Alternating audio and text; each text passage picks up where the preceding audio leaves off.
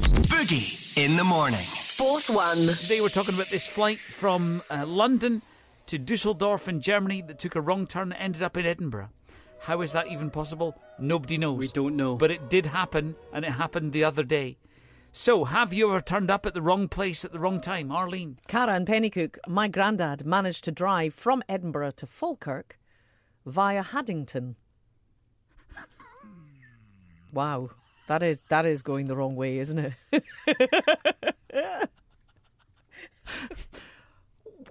What? I mean, how do you how do you get to Haddington? well, I- surely when you get to Tranent, you'll turn out there, right?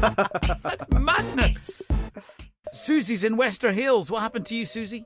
my cousin was having a wee like pippity party at her house and she says, Why did you come along? So I said, Yeah, no problem.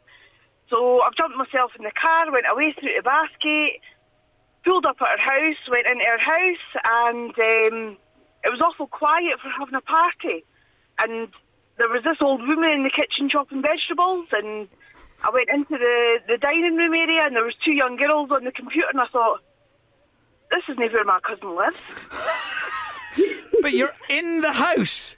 I was in the house Before you realised? In Before I realised, Had your cousin lived there at one point? yes, she had. She neglected to tell me that she'd moved. Oh, that's funny.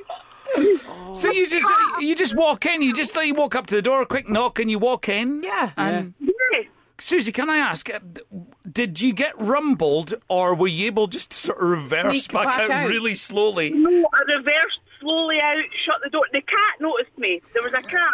and it looked at me as if, What the hell are you doing here? But the old woman chopping the veggies and the two girls, they never even saw you. Not a clue. Oh, that's brilliant. Oh, very good. Very Lucky it wasn't a dog. Yeah. yeah. And the cat's looking at you going, Who are you?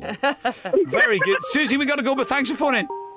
No worries, Vicky. Have a good day. Uh, Stuart's on the phone. What are you saying, Stuart?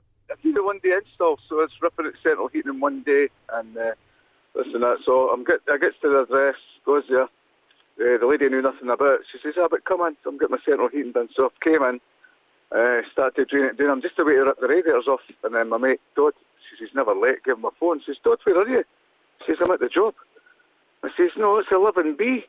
He says, "Stuart, put your glasses on. It's 118." I was at the wrong house. You could have ripped out her entire central heating system. Well, she would have got a new central heat system for, for nothing. For So, nothing. uh, Yeah. So I wear, my, I wear my glasses all the time now.